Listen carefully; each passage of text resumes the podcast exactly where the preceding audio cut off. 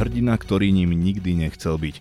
Výročie vraždy novinára Jana Kuciaka a jeho snúbenice Martiny Kušnírovej je smutnou príležitosťou pripomenúci Jana samotného, jeho prácu, ktorú dnes dokončujú ostatní novinári a najmä policia, špeciálna prokuratúra a súdy, ale aj životnú filozofiu, ktorou sa riadil a na ktorú nabádá ľudí aj jeho otec Jozef Kuciak.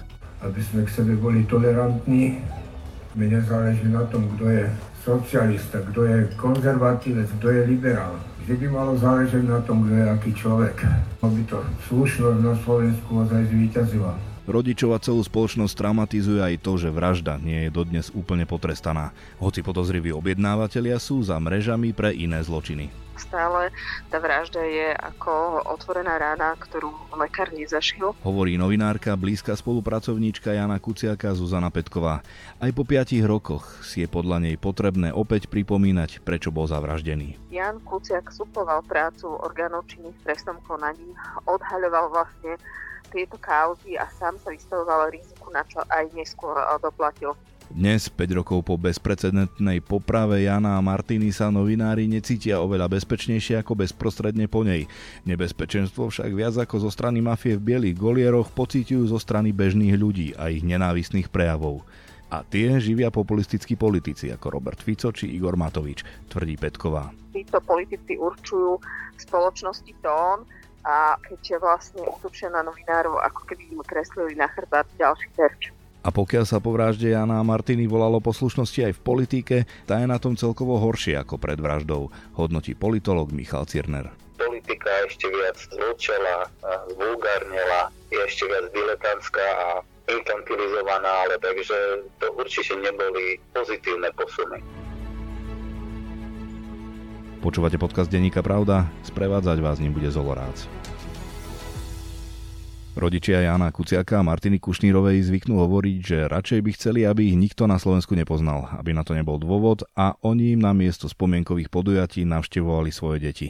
Keďže drsná realita je taká, že ich deti boli zavraždené a to iba preto, lebo sa snažili prispieť k tomu, aby bolo Slovensko lepšou krajinou pre život, je na mieste, aby sme si úvodom podcastu k príležitosti úmrtia Jana Kuciaka vypočuli práve ich v zastúpení Kuciakovho otca Jozefa.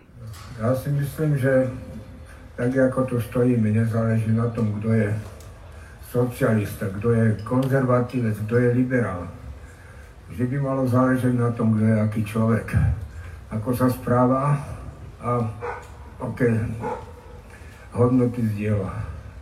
Sme často rozčarovaní z toho, že vlastne po tom všetkom, čo sa stalo, sa tá garnitúra politická, ktorá vlastne toho všetko dopustila, keď sa teraz ukazuje vlastne, kde všade tá mafia prenikla a že sa teraz znova deje k moci. Je to smutné, ale ľudia sú už takí, aspoň u nás na Slovensku to vyzerá, že ľudia rýchlo zboknú, ale rýchlo aj zhasnú. A preto by som chcel požiadať všetkých, čo sú tu, aby prispeli k tomu, aby to slušnosť na Slovensku ozaj zvýťazila. Aby sme k sebe boli tolerantní, a ozaj nezáleží na tom, kto je a kto sa čím živí. Ale aby si každý svoju prácu od policie cez, policie, cez politikov vykonával tak, ako sa má. Lebo politici, keď to tak sledujem, ja som si ich tak duch rozdelil vlastne na dve časti, časť s výnimkám. Sú to vlastne tí, ktorých ego je o mnoho vyššie ako ich schopnosti. A potom je tu tá druhá skupina, ktorá je schopná ozaj všetkého. A my si máme vyberať. Blížia sa voľby predčasné, tak preto by som chcel požiadať, aby každý ozaj premýšľal hlavou a srdcom a nedal sa zmanipulovať tými veľkými manipulátormi a správami, ktorými je zapravený niekedy celý internet. To je asi všetko, čo by som ja k tomuto chcel. Je 5 rokov od vraždy Jana Kuciaka jeho stubenice Martiny Kušnírovej. Jednou z tých, ktorí s Jánom priamo spolupracovali, ktorí sa s ním priatelili, je aj novinárka, riaditeľka nadácie Zastavme korupciu Zuzana Petková. E, hovorí sa, že čas lieči. Pomohlo vám 5 rokov sa aspoň trochu vyrovnať so smrťou Jana a Martiny? Čas lieči je uh, síce porekadlo, ale uh, v tomto prípade neplatí. Stále tá vražda je ako otvorená rána, ktorú lekár nezašil. Je to hlavne preto, že stále nevieme, nepoznáme právoplatný rozsudok nad podozrivými z objednávky vraždy. Práve toto je niečo, čo jadrí rány tým, ktorí Jana poznali, najmä jeho rodičom a jeho príbuzným. Prezidentka Zuzana Čaputová dnes pri pamätníku Jana Kuciaka a Martiny Kušnírovej povedala, že dnešok má byť pripomienkou toho, aký veľký význam má práca novinárov pre demokraciu. Zároveň je na mieste klasy otázku, či sa dosiahli zmeny a slušné Slovensko, po ktorých ľudia pred 5 rokmi na námestiach volali. Spýtam sa teda vás, dosiahli sa? Kde vidíte možno najväčšiu chybu alebo najväčšieho vyniká, ak nie? Je veľa vecí, kde sa naozaj dosiahol pokrok. Napríklad vlastne Jan veľa písal o podozreniach z korupcie v policii, napríklad o bývalom šéfovi Náka Robertovi Kramerovi a podobne. Dnes vidíme posun v tom, že vlastne to vedenie policie sa vymenilo, začali sa vyšetrovať kauzy, aj politicky citlivé, aj ľudí z prostredia biznisu, z politiky a tak ďalej. Čiže toto ja vnímam ako pozitívum, čo sa nezmenilo, alebo čo čo sa možno, že ešte viac zhoršilo, je hrubosť v politike, vo verejnom priestore, vo verejnom živote. Vieme, že vlastne pred tou vraždou na novinárov útočil Robert Fico a Smer. Naopak po vražde vlastne aj kvôli tomu, že sa tejto témy chopil Igor Matovič, vyhral voľby. Dnes dokonca aj v deň, kedy si pripomíname pamiatku Jána a Martiny, zase on útočí na novinárov. Novinári môžu spoločnosti pomôcť, ale môžu, môžu jej ublížiť. A keď hľadajú pravdu, keď sú naozaj, keď nehľadajú len tú svoju slobodu, ale aj zodpovednosť, tak... Takže toto je veľmi nebezpečné, takáto vulgarizácia verejného priestoru, pretože vnímajú to novinári veľmi citlivo, aj kvôli vlastnej bezpečnosti. Títo politici určujú spoločnosti tón, a keď vlastne útočia na novinárov, ako keby im kreslili na chrbát ďalší terč. Po piatich rokoch je tu podľa Igora Matoviča priestor dať si ruku na srdce a pýtať sa, či sa slovenské médiá vydali Kuciakovou cestou. Čo by ste mu odpovedali? Vydali. A, tak ako to povedala nedávno jeho kolegyňa Laura Kelo, novinári alebo by nerobil nič iné ako to, čo robíme my všetci. Robia novinári z jeho redakcií, ale aj z ďalších upozorňoval by na chyby politikov, odhaľoval by ich kauzy, písal by o, o ich slabých miestach, pretože toto je úloha novinárov vo verejnom priestore. Nie je úlohou novinárov velebiť nejakých politikov alebo ich chváliť. Práve naopak, politici by mali zniesť kritiku, ak je oprávnená, a mali by urobiť všetko preto, aby konali vo verejný prospech, prospech občanov krajiny a, a tých, ktorí ich volili. Robert Fico pri príležitosti výročia zopakoval, že vražda bola hrubo politicky zneužitá, že všetky médiá šírili klamstvá, vraj považuje za chybu, že sa vtedy aktívnejšou komunikáciou s verejnosťou inak ako cez médiá nebránil viac a lútosť nad smrťou Jana Kuciaka spojila aj s lútosťou nad smrťou Milana Lučanského a, a ďalších a napokon znovu všetkých vyzval, aby prestali klamať. Nie je pravda to, čo Robert Fico hovorí. Robert Fico by si mal pri príležitosti dnešného výročia konečne e, vstúpiť do svetovia, pretože systém, ktorý vybudoval skutočnosť, že policia, prokuratúra, časť prokuratúry neriešila korupčné trestné činy a ekonomickú kriminalitu, ktorá stiahala do vysokých poschodí politiky a biznisu, mala za dôsledok aj vraždu novinára, pretože Jan Kuciak suploval prácu orgánov činných v trestnom konaní, odhaľoval vlastne tieto kauzy a sám sa vystavoval riziku, na čo aj neskôr eh, doplatil. Keby svoju prácu robila riadne polícia, tak bol Jan Kuciak dnes eh, možno ešte nažive. Robertovi Ficovi sa to zrejme nepočúva ľahko, ale je plne zodpovedný za ten systém, ktorý tu pred vraždou bol a ktorý umožňoval našim ľuďom beztrestnosť. A tým pádom vlastne minimálne politická zodpovednosť aj za tú vraždu na ňo padá. Určite na ňo padá politická zodpovednosť za pomery, ktoré viedli napokon k tejto tragickej udalosti.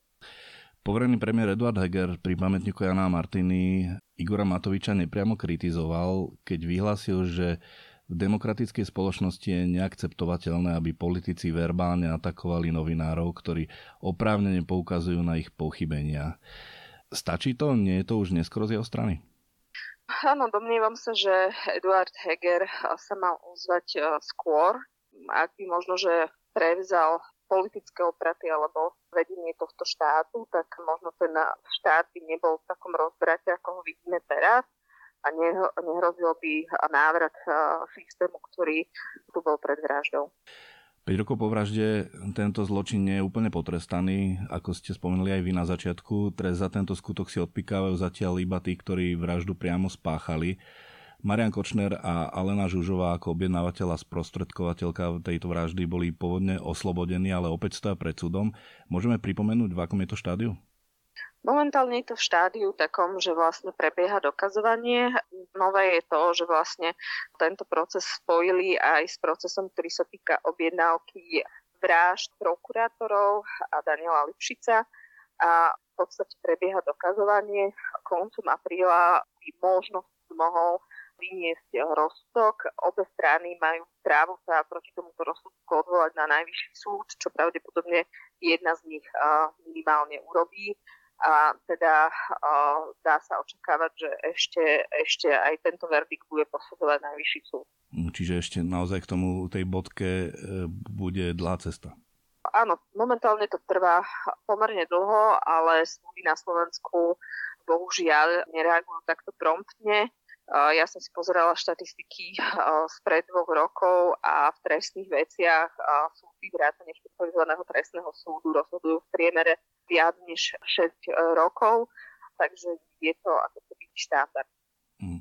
Keď sme na začiatku aj v tejto súvislosti, že to ešte nie je dorešené, hovorili, že sme sa veľmi neposunuli ako spoločnosť. Na druhej strane aj holandský zástupca z tamojšieho ministerstva zodpovedného za médiá na konferencii k slobode médií, ktorá bola v Bratislave, povedal, že sme sa z jeho pohľadu posunuli veľmi, že napríklad aj Pavel Salaj z Reportérov bez hraníc pripomenul, že ak bude vražda Jana Kuciaka dotiahnutá aj na súde, že budú potrestaní aj tí objednávateľia, tak je to viac ako v prípadoch vražd novinárov v iných krajinách, napríklad na Malte, kde sa ohľadom spravodlivosti nedostali ani do tohto bodu. Súhlasíte, že sa možno byčujeme viac, ako by sme mali?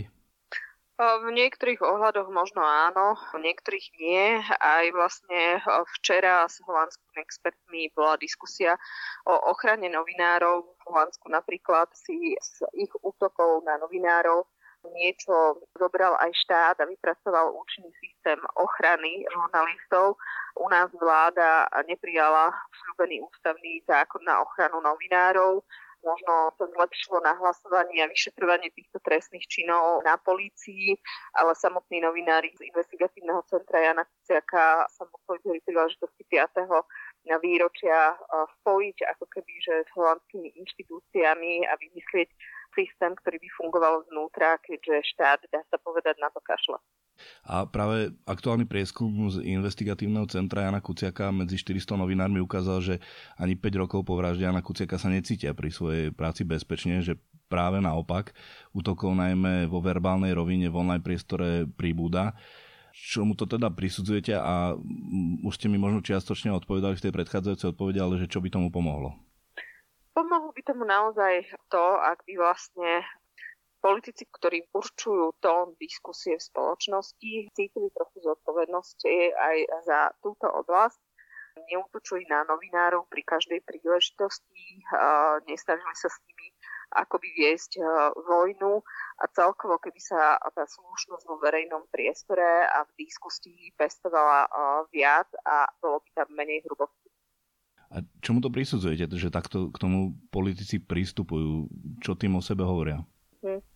Nie som politolog, ale hovoria tým o sebe zrejme to, že väčšinou ide o politikov, ktorí majú sklony k populizmu a nie sú za nimi konkrétne výsledky, ktorými by sa mohli chváliť, tak útokmi na novinárov, ktorí e, poukazujú na ich nedostatky, sa snažia e, spochybniť túto kritiku a snažia sa vlastne u voličov získať, tak povediať, vlastné body.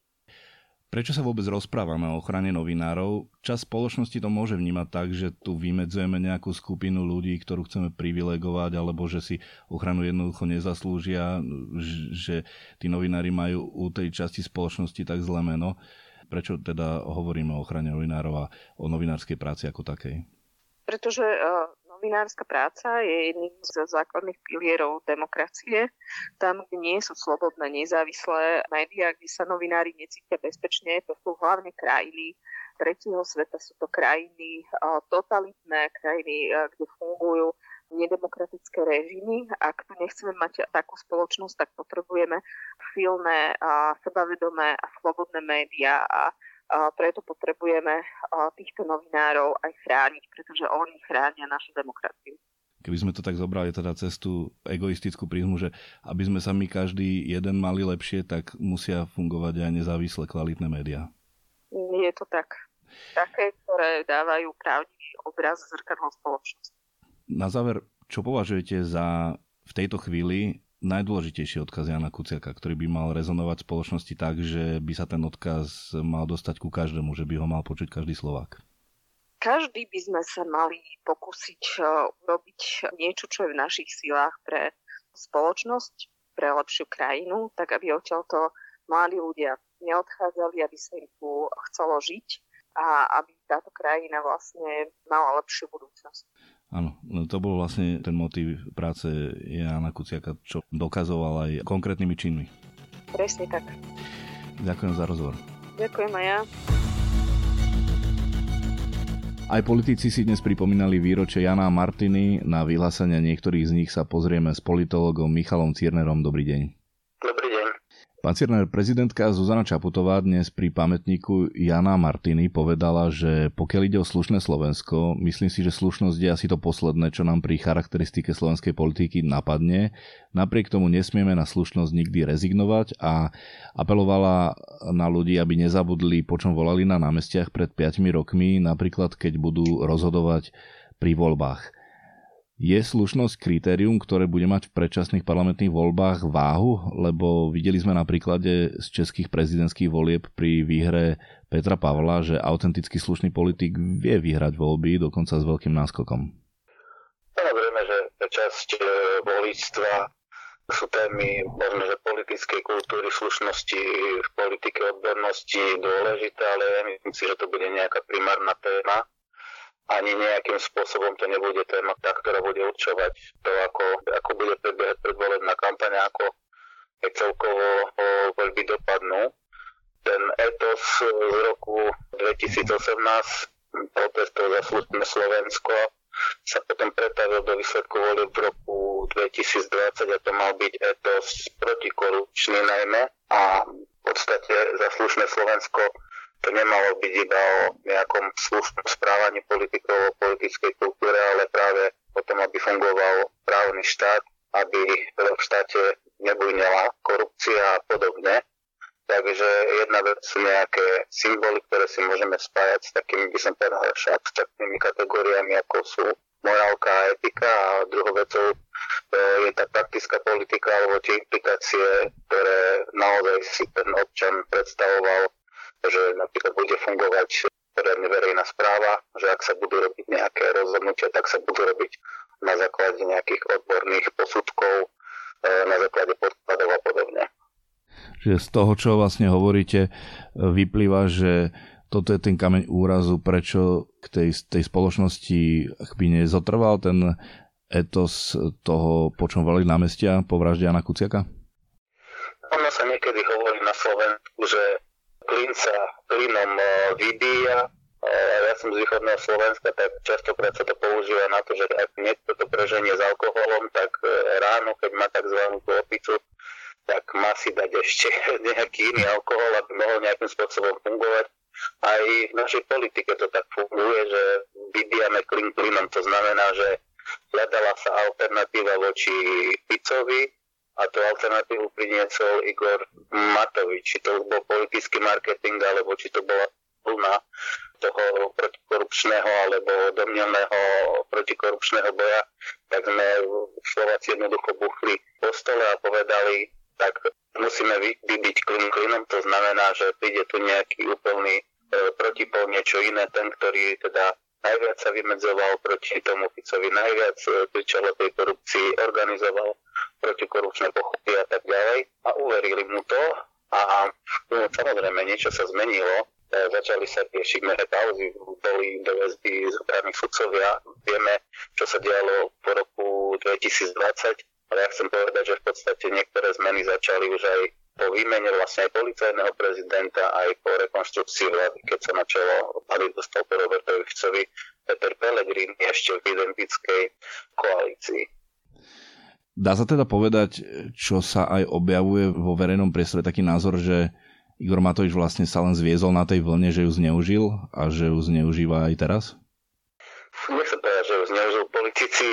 Politici, tak by som povedal, poznajú psychológiu voličov, vedia, čo na nich zaberá, aká emócia a snažia sa trafiť do tej voľny, aby sa na nej vyviezli a chcú to urobiť všetci. Nie je to len Igor Matovič, naprieč celým spektrom. Samozrejme takto bojujú o, o voliča. V každom prípade najlepšie tú tému vtedy sa mu podarilo uchopiť a možno sa na nej aj zviezol a zvýťazil vo voľbách.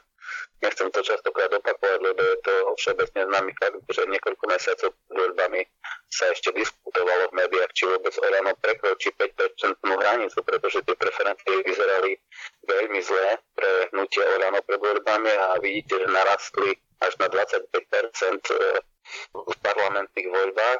Tu vidíme, že v podstate voliči, veľká časť voličov sa rozhoduje na základe emócie a rozhoduje sa na poslednú chvíľu a vôbec nezaujíma nejaké predvolebné programy alebo aby to už sledovali nejakú predvolebnú kampaň.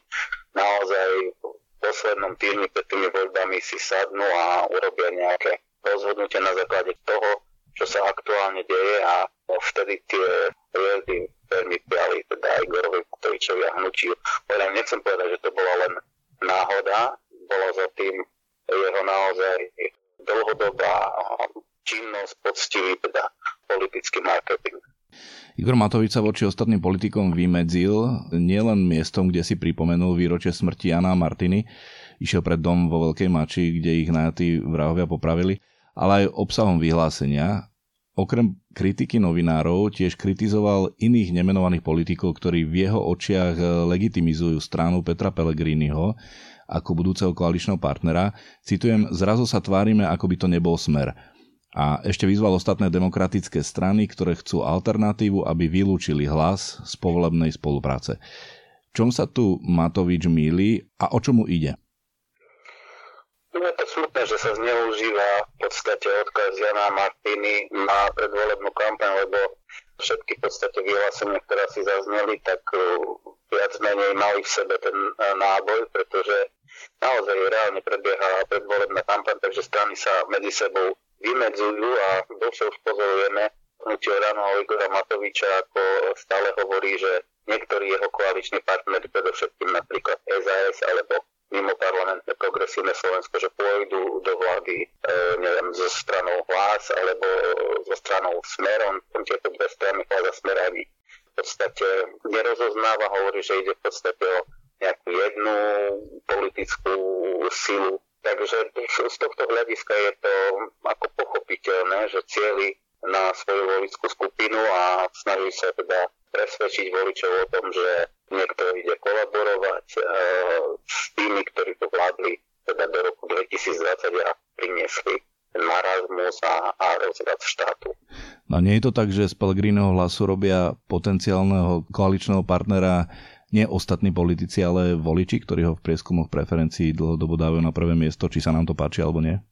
Samozrejme, ja si myslím, že kto vníma tú politickú realitu, tak by mal rátať s tým, že hlas bude určite silnou politickou silou, možno zvýťazí vo voľbách, ak nezvýťazí, tak možno skončí na druhom, treťom mieste, ale bude mať pomerne veľa poslancov v Národnej rade a e, aké vydáva v podstate hlas e, voči ostatným politickým e, stranám signály.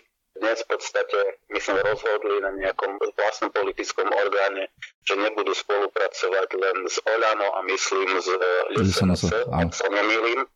To znamená, že sú otvorení spolupracovať s viacerými politickými stranami. Nevylúči ani Progresívne Slovensko, ani SAS, ani iné.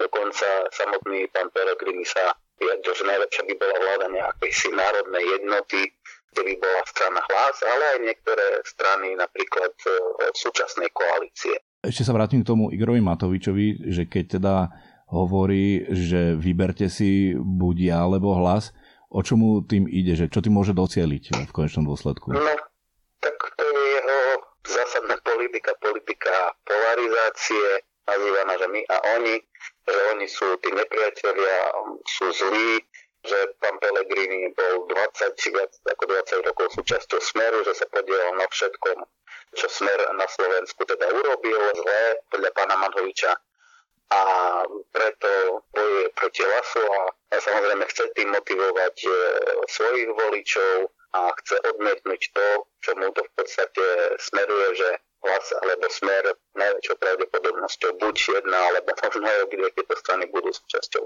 budúcej koalície. Muselo by sa stať naozaj niečo zásadné, napríklad pri tých tzv. stredopravých politických stranách, ktorí hovoria o tzv. demokratických voličoch, či sa nejakým spôsobom dokážu zjednotiť nejakou eh, hlavičkou a ďalšou vecou bude naozaj to, koľko politických strán sa dostane do parlamentu a koľko bude prepadnutých hlasov. Čiže je tu síce veľa premenných, ale z toho, ako to vyzerá teraz, tak naozaj máme tu aj silný hlas, aj silný smer a potom mimo parlamentné progresívne Slovensko, ktoré tí na druhej, tretej priečke relevantných preskumov verejnej mienky, takže Oľano tu ťaha naozaj za kratší koniec, je vylúčované zo spolupráce, prakticky mu chyba akýkoľvek e, koaličný potenciál a jedinou jeho možnosťou naozaj je nejakým spôsobom podkopať preferencie týchto politických strán, aby, aby nemali dosť hlasov a aby Olano sa muselo niekde pridružiť e, do koalície nejakými stredopravými stranami ako nejaký nechcený partner, ale partner, ktorý by priniesol tie hlasy, aby tam bolo minimálne 76 poslancov, aby mohla vzniknúť nejaká vládna väčšina. O to, o to hrajú a môžete si všimnúť, že Igor Matovič teda predovšetkým útočí na tieto politické strany a samozrejme ešte na, na SAS, ale to je starý známy problém. Peter Pellegrini sa pri príležitosti 5. výročia vraždy Anna Martiny obul do politikov, konkrétne Matoviča a Hegera, ktorí podľa neho o slušnosti síce hovorili, ale sami verbálne útočili na novinárov. Kritizovali ich niektorými až doslovne rovnakými formuláciami ako prezidentka Čaputová. Ako hodnotíte jeho vyhlásenie zo stránky politickej stratégie a taktiky? Aký signál tým Pellegrini voličom vysiela?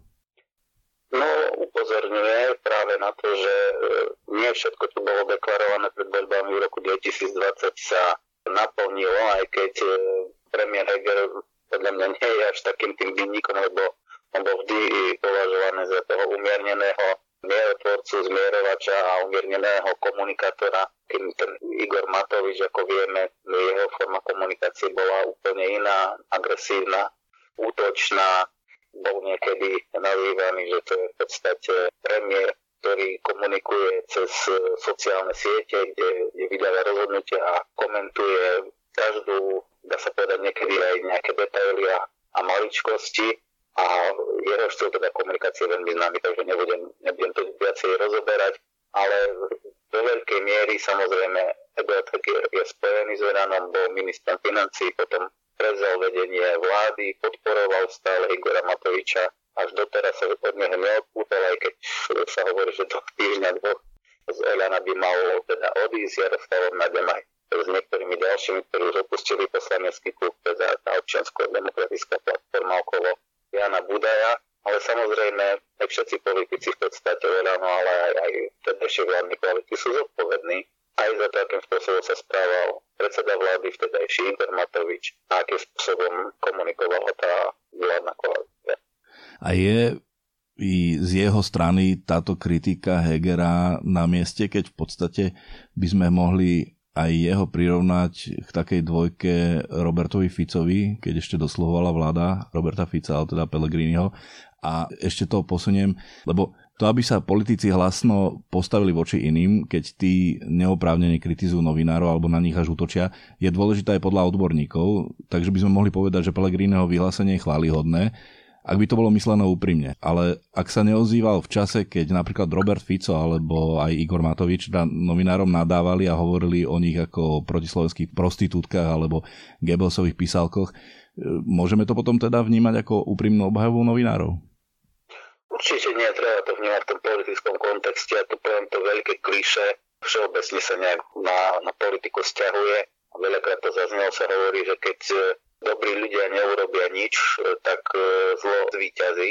Takže kto, kto mlčí a stojí na tlačovke za Igorom Matovičom alebo za niekým iným, ktorý teda prináša nenávisť, je útočný, tak áno, podporuje, lebo mal by sa ozvať, mal by sa vyhradiť. Takže všetci sú spolu a samozrejme, že aj Peter Pellegrini má spolu zodpovednosť za vyjadrenia Roberta Fica, keď bol súčasťou smeru. Z toho sa nedá vyviniť.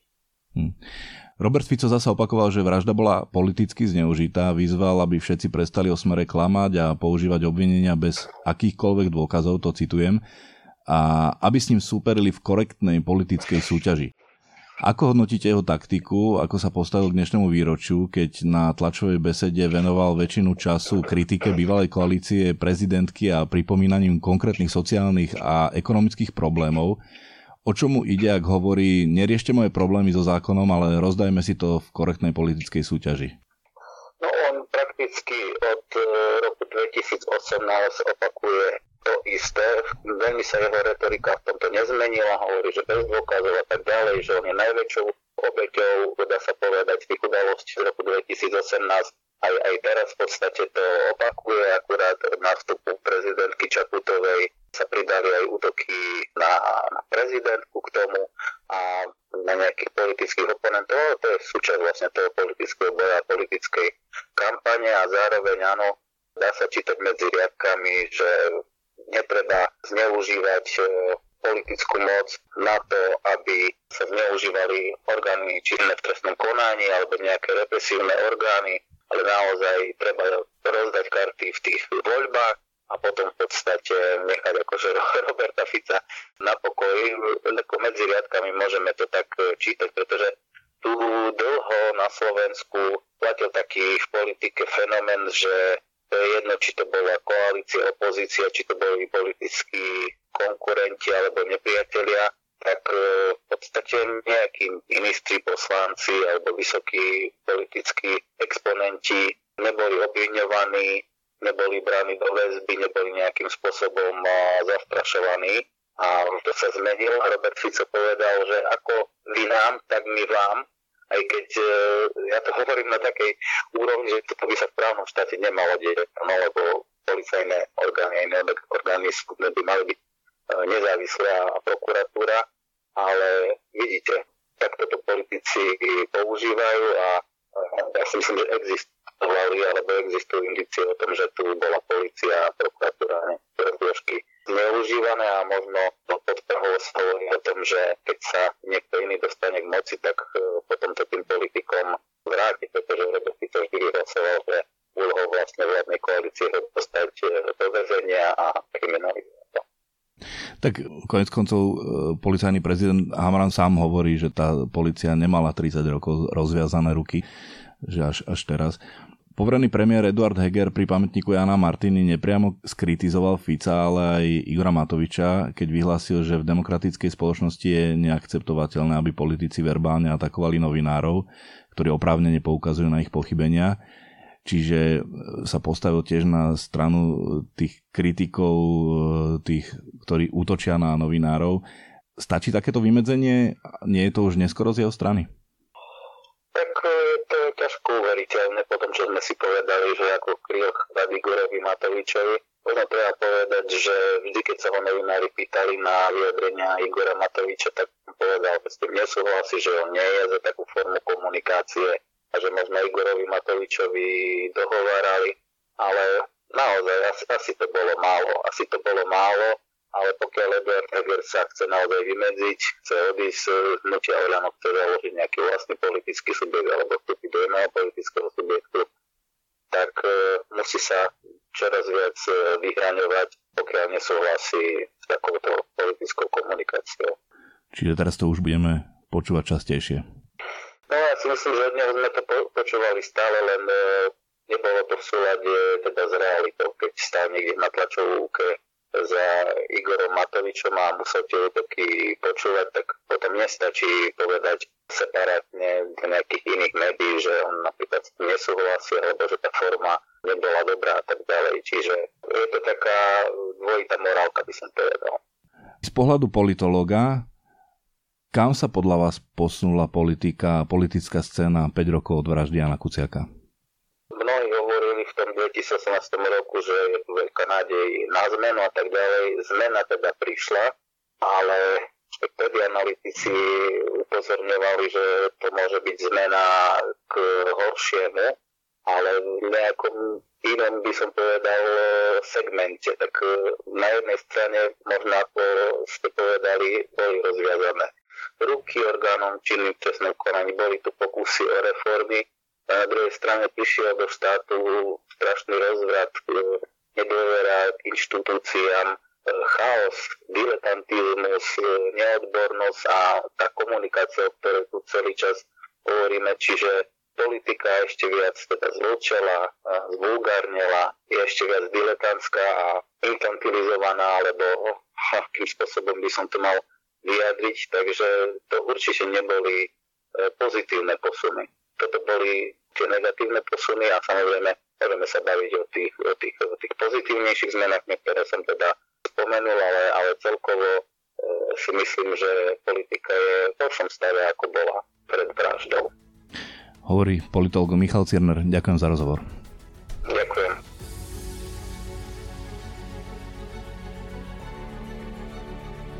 Sme v závere. Články k téme nájdete aj v tlačenom vydaní Denníka Pravda a na webe pravda.sk. Počúvali ste podcast Denníka Pravda, ktorý pre vás pripravil Zolorác.